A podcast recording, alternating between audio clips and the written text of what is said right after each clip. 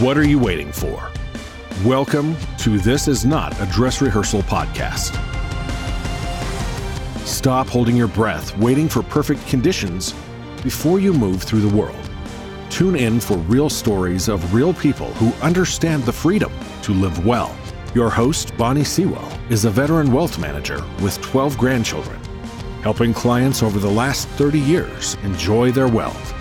You can listen to all podcasts at www.americancapitalplanning.com slash podcast or subscribe wherever you get your podcasts.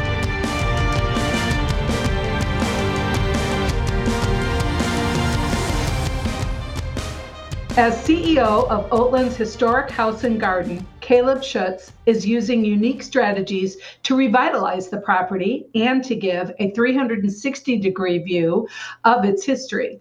Caleb has employed the same strategic thinking in his prior positions as president of the National Geographic Society's The Jason Project, corporate vice president and president of the MCI Foundation, and program director at IBM. Caleb holds a Master of Business Administration degree from the University of California at Los Angeles and a Bachelor of Science degree in psychology from the University of California at Santa Cruz. His research and work on various aspects of educational innovation and corporate social responsibility have been widely published. Caleb's professional biography is extensive, so you'll have to listen in to hear the fun and original way he thinks and operates in the world. Welcome, Caleb. It's great to be here, Bonnie. So, I understand that you had something come up in your early childhood that laid the groundwork for why you value teams and teamwork. Will you start us off explaining that? Yeah, I had, I grew up with two psychologists as parents. They were both hippies, my dad especially. It was in Berkeley, California, or is in California. And my dad was a social psychologist in group dynamics. And if you remember going way back to the 60s and 70s, the encounter group movement. I do. And my mom was into child and family psychology.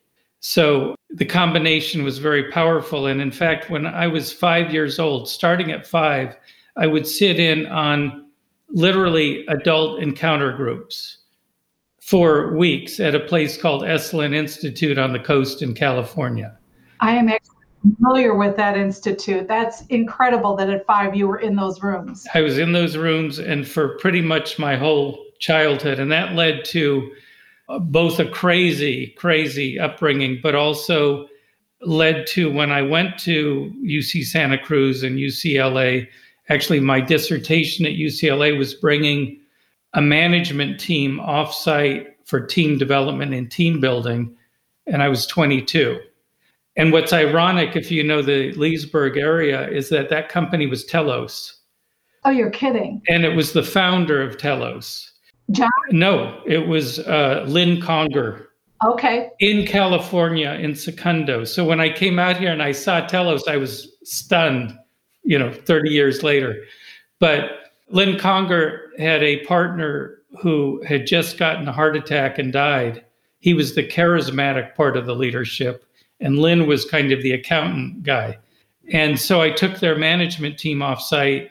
It must have been 1979 or 1980, three mm-hmm. times.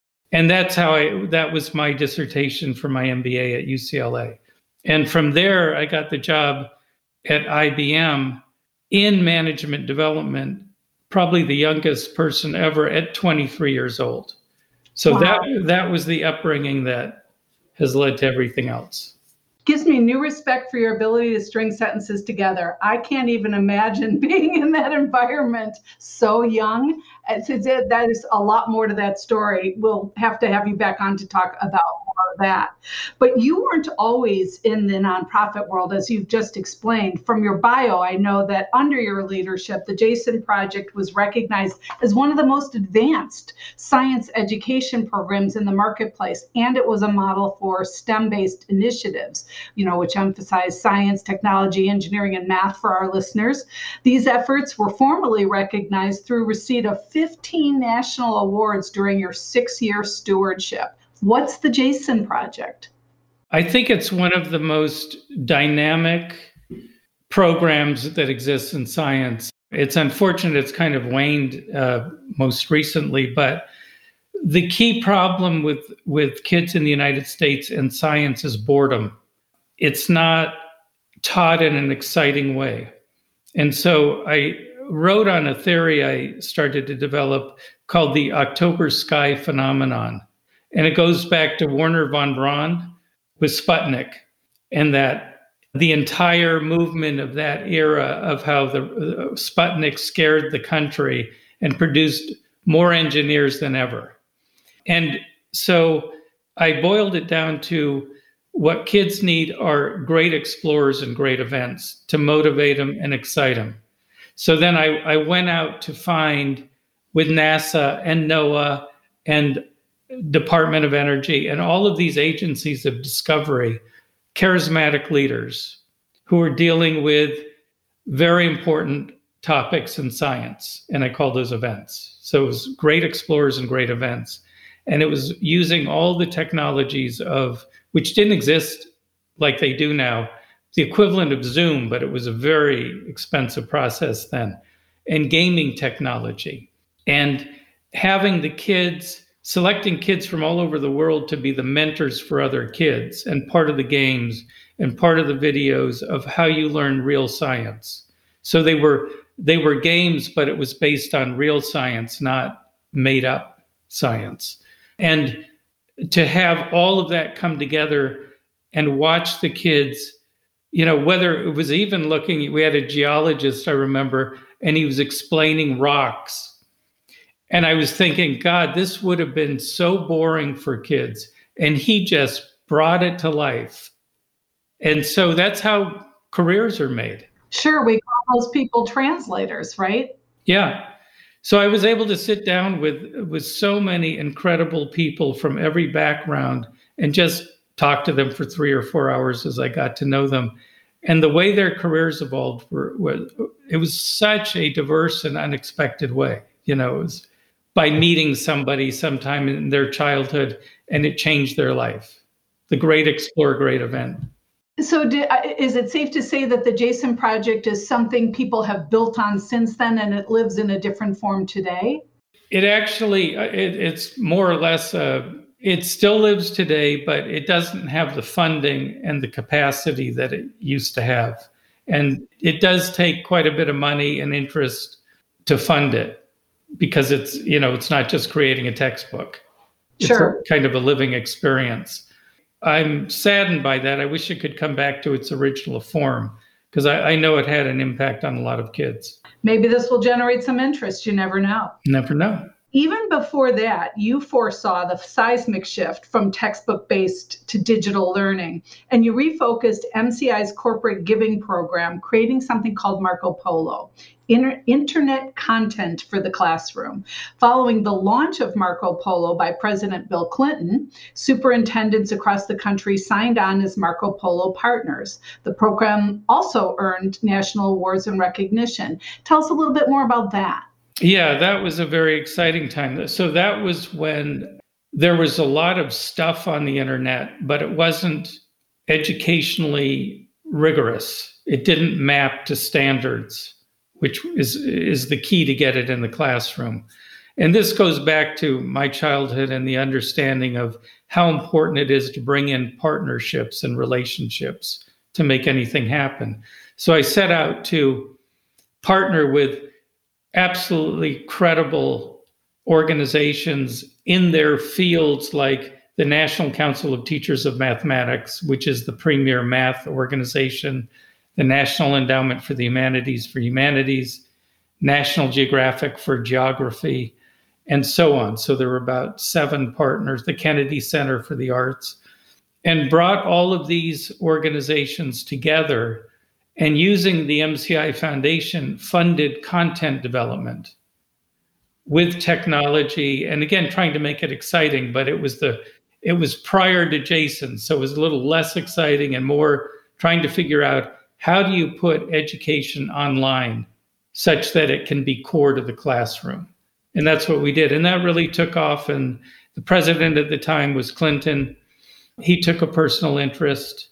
He actually launched it. I got to be with him for a day doing that. It's a very exciting time.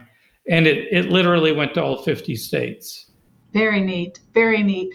Well, I bet you agree that the things that build us in our experiences can help give us give more to the future for having had those experiences. You did have prior philanthropic experience as one of the youngest corporate managers named at IBM. You led the corporation's global philanthropic program. Your ability to formulate and articulate a compelling vision then led to IBM's first philanthropic partnership with Toyota Motors. How does that and all that you've been involved with prior to this help you in your CEO role at Oatlands today? Well, uh, that's another uh, good and very different case. It's about listening to people and building real relationships. That's what everything is about to me. In when I was traveling throughout Asia, it was about half the time, and it turns out I don't like fish. and, and that's like 98% of what, you know, when you go to high end dinners there, they are really high end and exotic. So to build a rapport with anybody there, I had to somehow address the issue that even though they're going to be 10 courses, I'm probably not going to eat any of them. You know, I'm going to run to my room and get some cheese out of the refrigerator after that. And so what happens is is you have to immediately establish a relationship based on a different level than the more superficial the food, how well you can bow, and all of that. And it actually worked to build very strong relations. And that's how I, I, I built a really strong relation with Mrs. Toyota. And Toyota was IBM Japan's largest customer and you know one of the largest companies in the world. So it worked out well. But the other big lesson there was how did I get to Mrs. Toyota? Well, there was a woman in IBM Japan which was very unusual for women to be working then, who everybody ignored. And finally, I, when I was there, I, I said, Well, it seems like you have a story to tell. And she was into volunteerism, which was thought to be unheard of in Asia, but it turns out it wasn't.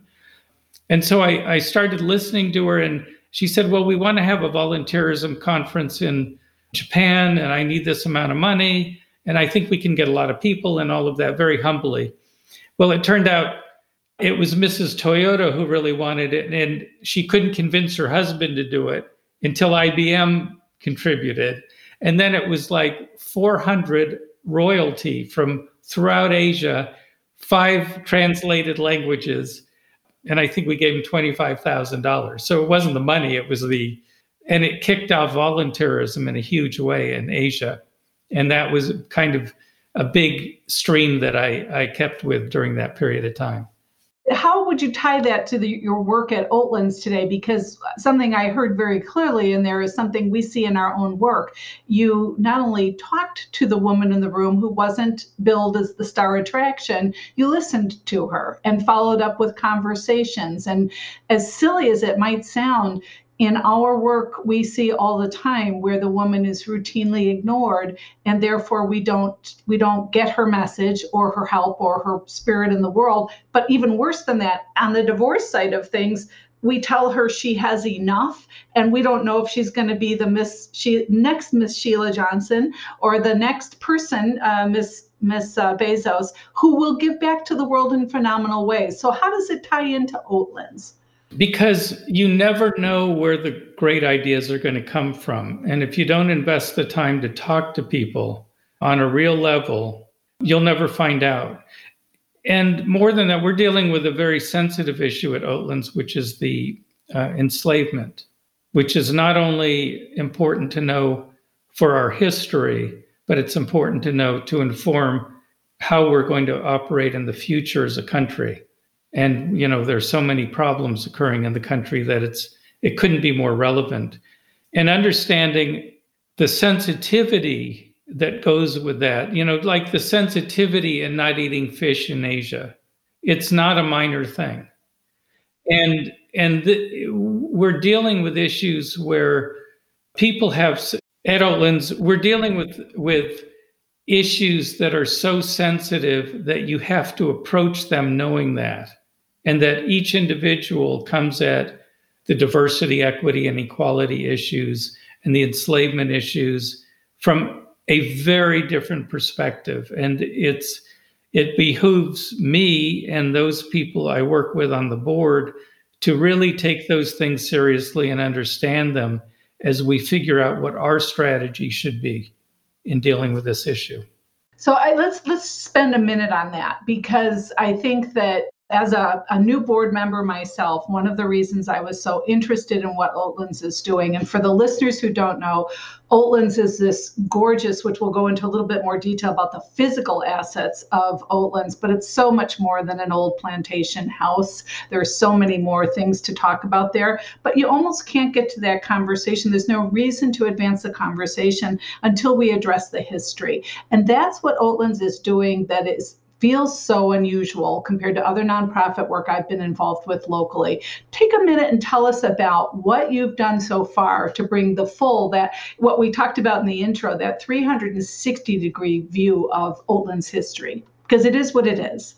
It is what it is. And Oatlands is, I think, unique in, in this uh, space because we've been spending 10 years building this program, starting from trying to understand who were the enslaved.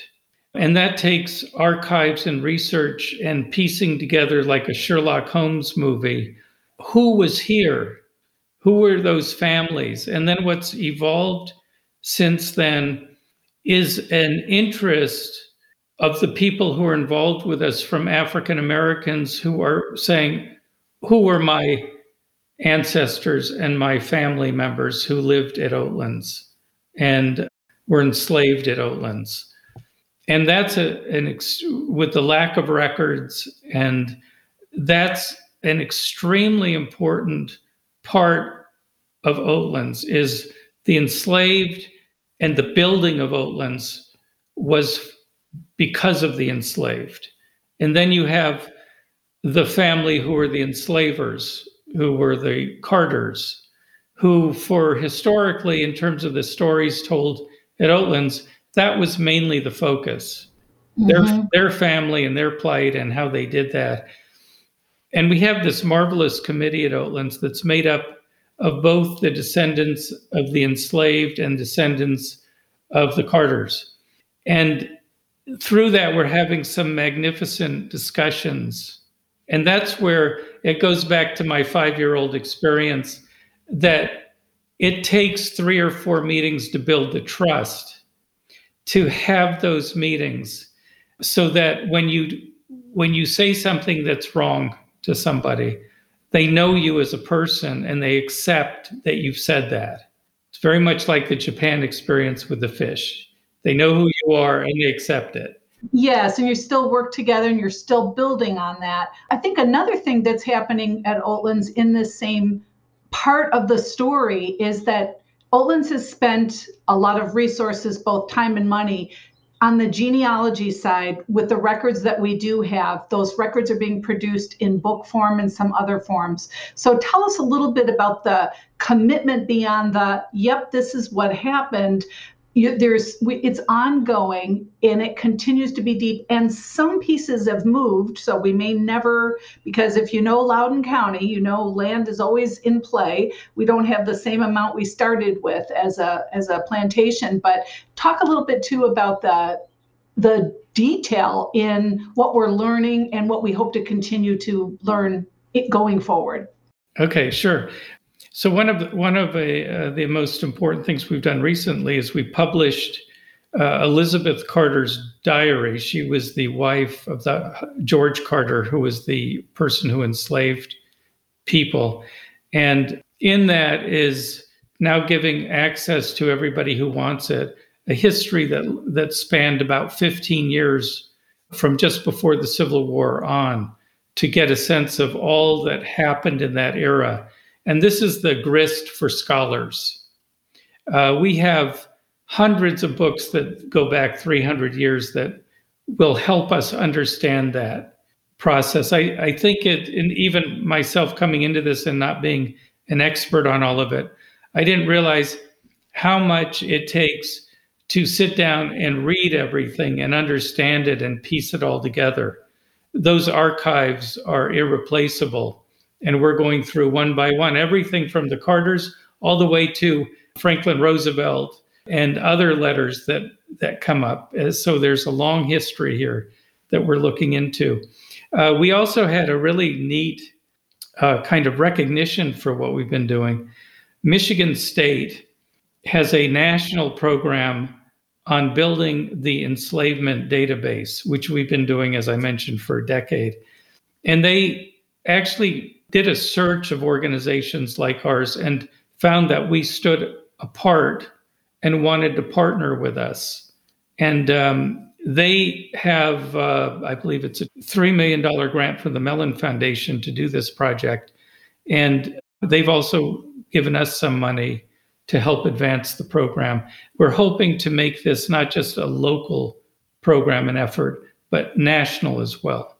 You know, one of the things that I think is so interesting, um, I'm married to someone who studies history, and I always joke, but it's not very funny really, how, how ignorant I am of, of much of history. But I love learning as an adult. And one of the things that I think is so interesting about the stories of the families, both enslaved and the Carters at Oatlands, is the fact that these are ordinary people stories in terms of in our area, we have a lot of history of famous people who were politically connected or are quite wealthy. And while the Carters were wealthy in different periods, it I think it reflects normal everyday life, which is really interesting to learn about and to share is those simple stories of what transpired on a real plantation between these two very different populations. Yeah, I, I totally agree with that. And one of the things I love about Loudoun County, which is so different than where I grew up in California,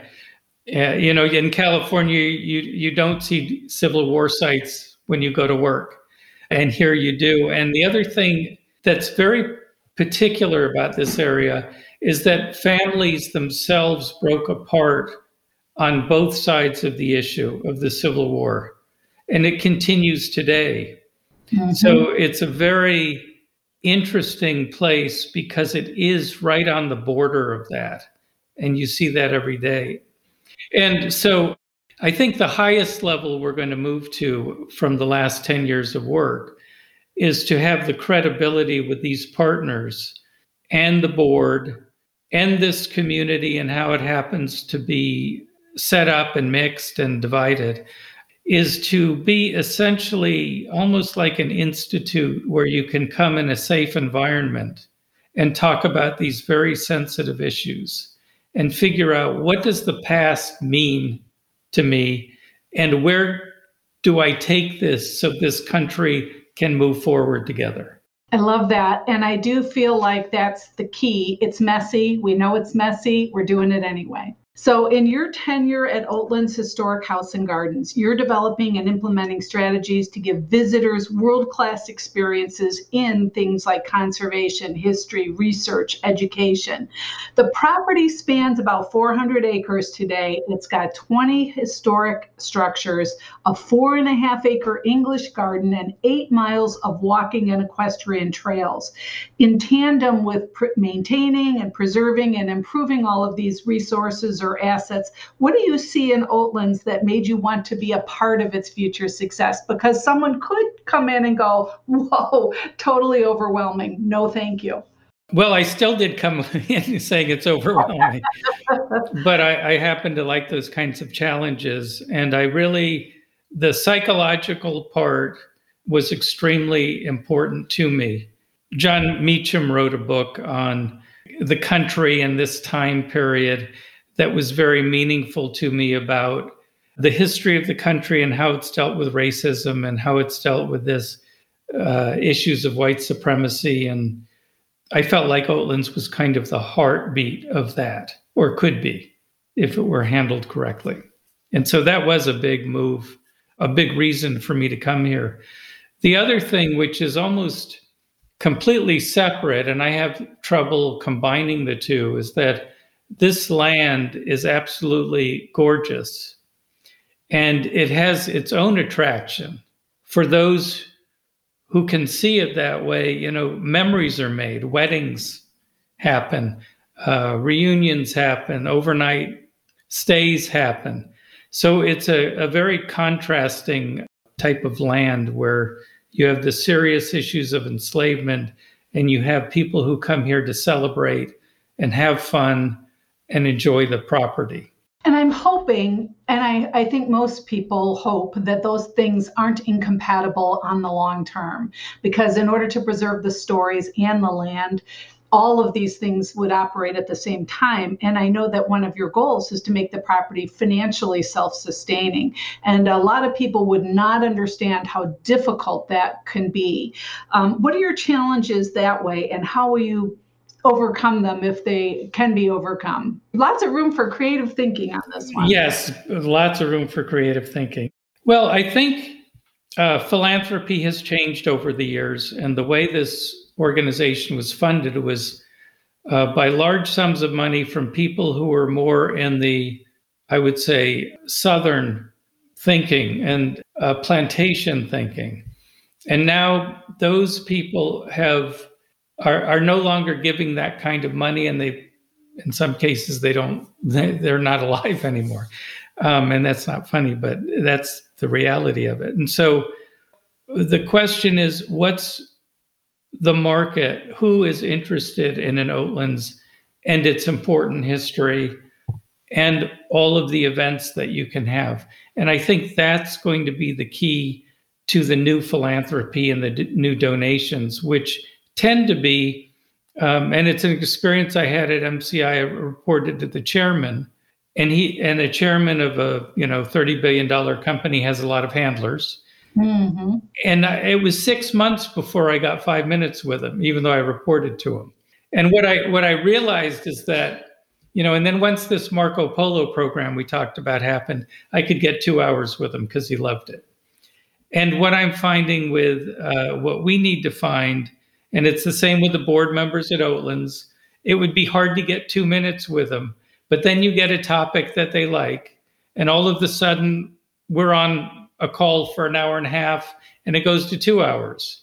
And I think when we look at donors in the that we're looking for and w- the new wave of philanthropy, it's people who want to be involved with something and get excited about it as opposed to cut you a check and they'll see you next year to cut a check. Well, and I, I was going to have this question a little later in our chat, but I'll throw it in now because I will say in my short tenure, I'm having more fun with this experience on a board than I've ever had in a nonprofit experience. And I, I attribute that to a couple of things vision, which is hard to find. Uh, lots of people crown themselves a visionary, but I feel like the group here and led by you is really, really looking at the messiness of the history, bringing it forward to celebrate a future. And I'm very excited by the quality of board members you have. I have not experienced that level of quality in the past. And uh, just to throw a shout out to one of them in particular, Lynn Kay has done an extraordinary amount of research preparing the board to help understand uh, the context, right? So there's a whole bunch of people doing a whole bunch of work, and she's knitted it together beautifully, which has been so helpful. So what so here's my question. If you could describe an ideal board member, what would that look like? And if someone's listening to this going, you know, I want to be part of that, what would you want them to consider? Well, first of all, thank you for all of that about there's nothing more exciting for me than when I hear that you and other board members are excited because because of my experiences I take if you can't get to somebody it's because you're not doing something right so that's a, I really appreciate that. In terms of board members, I, you know, obviously I've been thinking about that a lot. And I think it's in addition to the enslavement issue and the descendants, which is going extremely well, and people who are interested in that, I would love to have more. We have an equivalent thing going with the gardens. We have people who are not only passionate about it, but I think some of the most expert you could absolutely want, uh, right down to what uh, you know how you take care of a boxwood, and people who speak the original Latin of these plants as opposed to the English. And they're also heavily engaged in this in this new what I think is a new type of donation or a new type of philanthropy where somebody isn't in it to tell others they're just giving money, but they want to make a difference. Whether it's that or we have these incredible historic trees that need care or they will die. And there's no replacement for it. One thing about Oatlands is anything that uh, disappears, you cannot replace it because it's of, a, of that ilk. Yeah, that, and I think that's a really tough pill to swallow, you know, and should that occur. But what would you tell? So we've, we, you know, lot, Oatlands has been here forever, it seems like. And what would a past visitor to Oatlands be surprised and delighted by if they visited today? So talk about some of the other assets and just the things that you're doing there. It's I think a past visitor might not even know about some of the things. They wouldn't know about some of the things. For example, we spent over $300,000 replacing the, the entire infrastructure of water, something as simple as that. But after 100 years, the piping just disintegrates. And so we have actually now we have, I've been told by the Department of Water, one of the most advanced water systems in the state of Virginia. Oh, very cool. They don't even require some of the things we've put into the system. But what we've tried to do is go through each structure and try. We have something called the Carter Barn, which was where e commerce occurred in Europe and other parts of the world. It was an extremely important building that was falling apart, and we refurbished that and preserved that. And we've moved on to the mansion, and the north porch was falling apart, and we've redone that. And we're doing the windows in the mansion. We've redone the greenhouse, which is the second oldest in the country. And we've redone the carriage house, which is 130 years old. So, all of these places, we're trying to make them extremely inviting for events, for people to want to come and, and just be there, take it all in, talk to their friends, uh, deal with these somewhat bigger issues. And uh, so I think they'll see, even right down to the lawn and the grounds and the gardens, we're working on every detail we can to try to make this uh, just as you said, our goal is world class. And that's what we're trying to make it. And you have a couple of Airbnbs on the property, correct? Yes, we have two 200 year old historic houses that we've turned into Airbnbs. So you can get the, although they're very modern in some ways, you can get the experience of what it was like. They're beautiful homes, and uh, it gives you not only the home, but you have 400 acres. You have trails. You're not in a development. You're you can walk. You can think. You know the things you want to get away from are here, so you can break away from the hustle of the day. Well, I think that's so true. And standing on the grounds, that you really until you're standing there, you almost can't appreciate how diverse the grounds really are between the topography and the buildings and the trails. If you can't think when you're standing in Oatlands, then that's probably a different problem because incredibly peaceful. Now, I was out there one day when you and this is this is your nature. I found out, and I I'm I'm delighted by this approach. You agree it takes a village to get things done. Tell us about the day you had folks out to help you with the trees.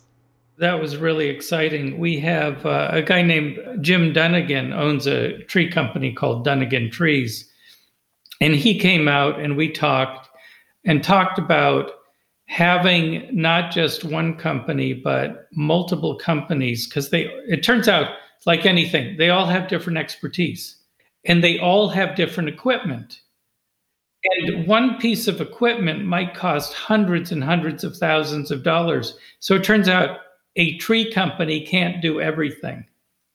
So we talked about these we have 300 plus historic or 300 trees many of them historic and how can we start systematically addressing the problems with these trees? And it, it kind of stemmed from the fact that there's a very famous oak grove done by uh, George Carter himself, and half the trees died because they were neglected. And so, what we want to do is have now we have a six year plan to go through all of the trees and make sure that they're cared for appropriately. And it's interesting because, you, you know, you think about uh, trees in a different way after you've met with these five companies.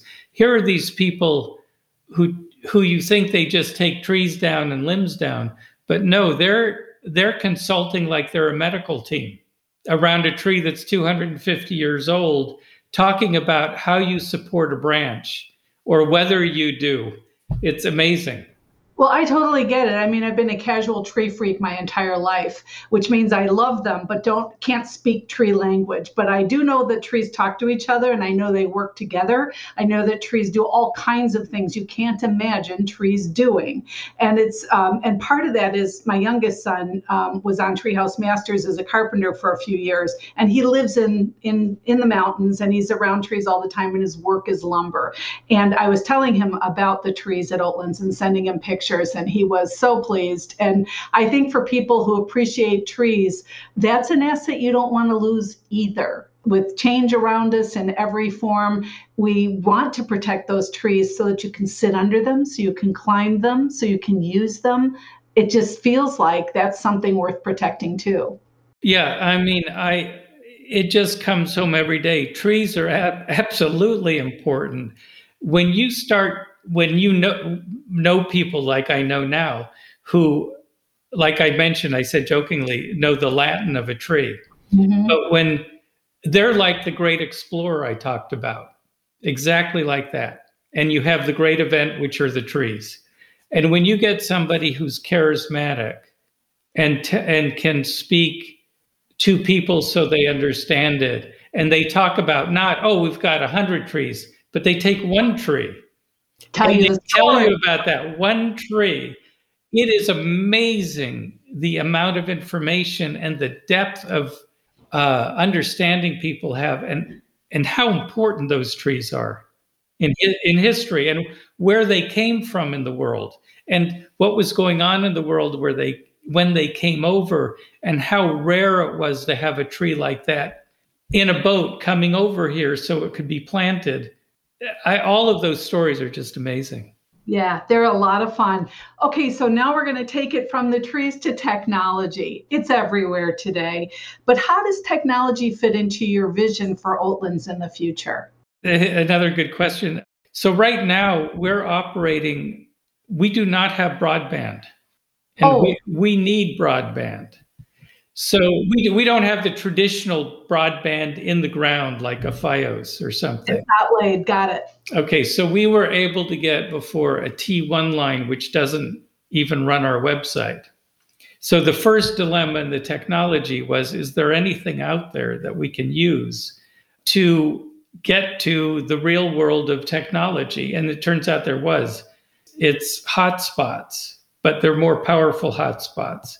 So now we're operating only on hotspots.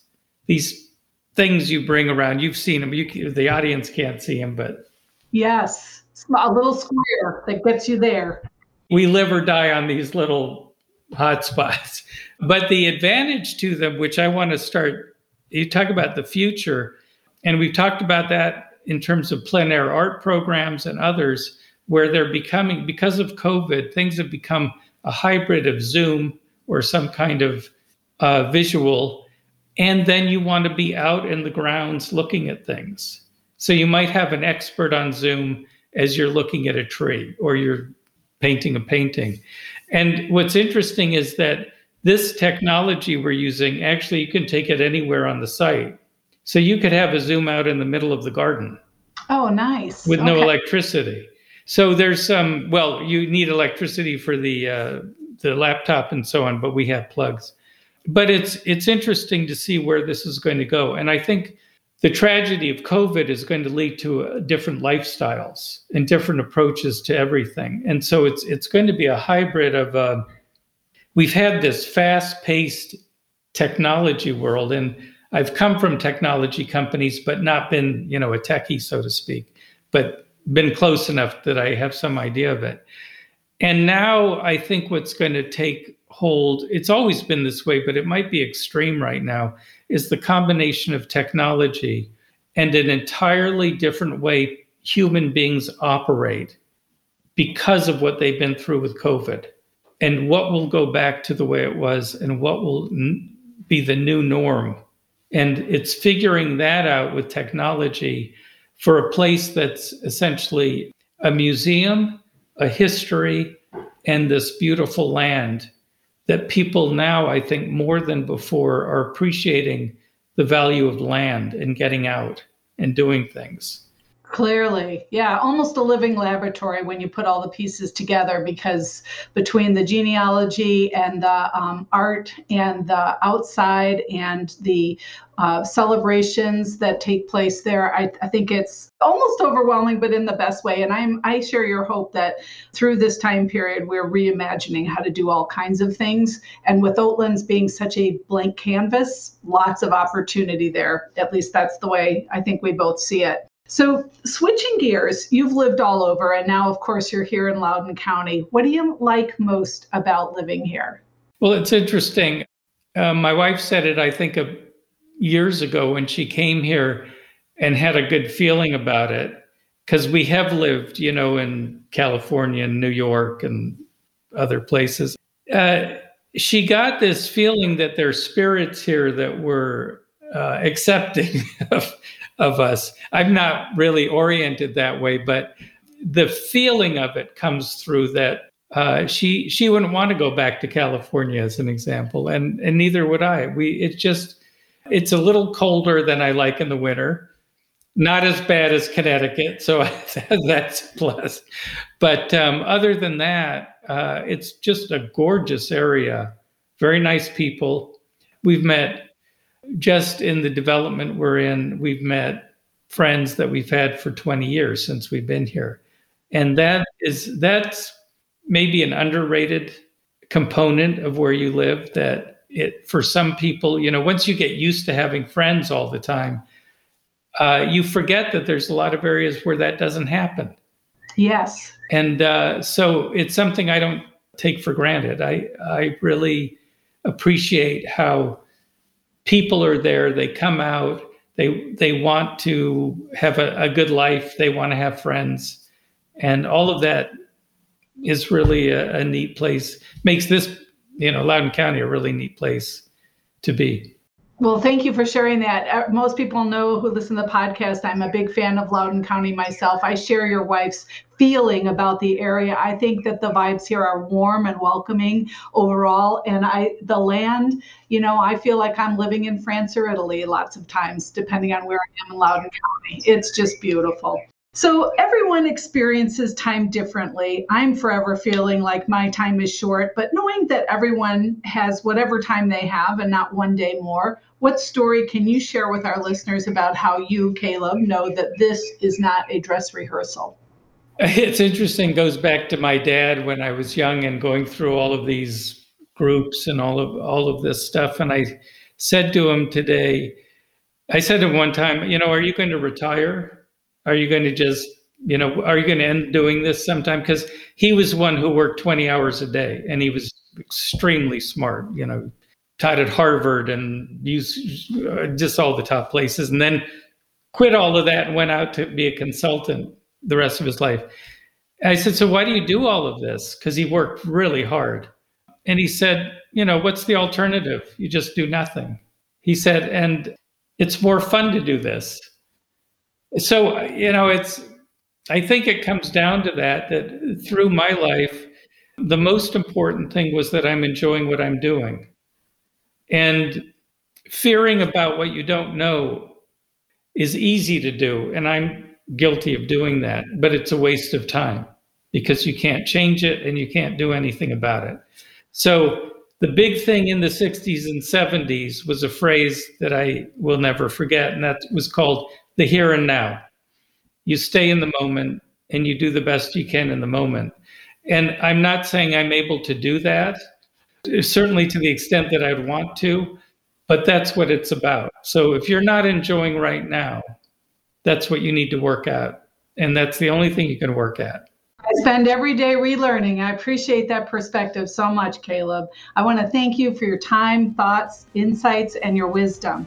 We wish you continued health, happiness, and success. If you'd like to learn more about Caleb and the beautiful experience he's helping to build at Oatlands, reach out to him at oatlands.org. Thanks, Caleb. Thank you, Bonnie. It's been a real pleasure. This podcast and any related material is provided for general information and entertainment purposes only and do not constitute accounting, legal, tax, investment, or other professional advice. For professional advice in any realm, contact the appropriate professional. We assume no representation or warranty, express or implied, for accuracy or completeness of content.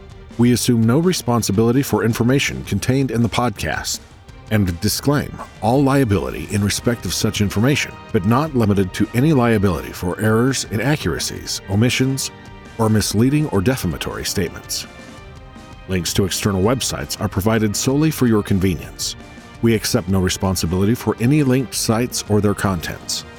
Use of this podcast and its content constitutes an explicit understanding and acceptance of the terms of this disclaimer.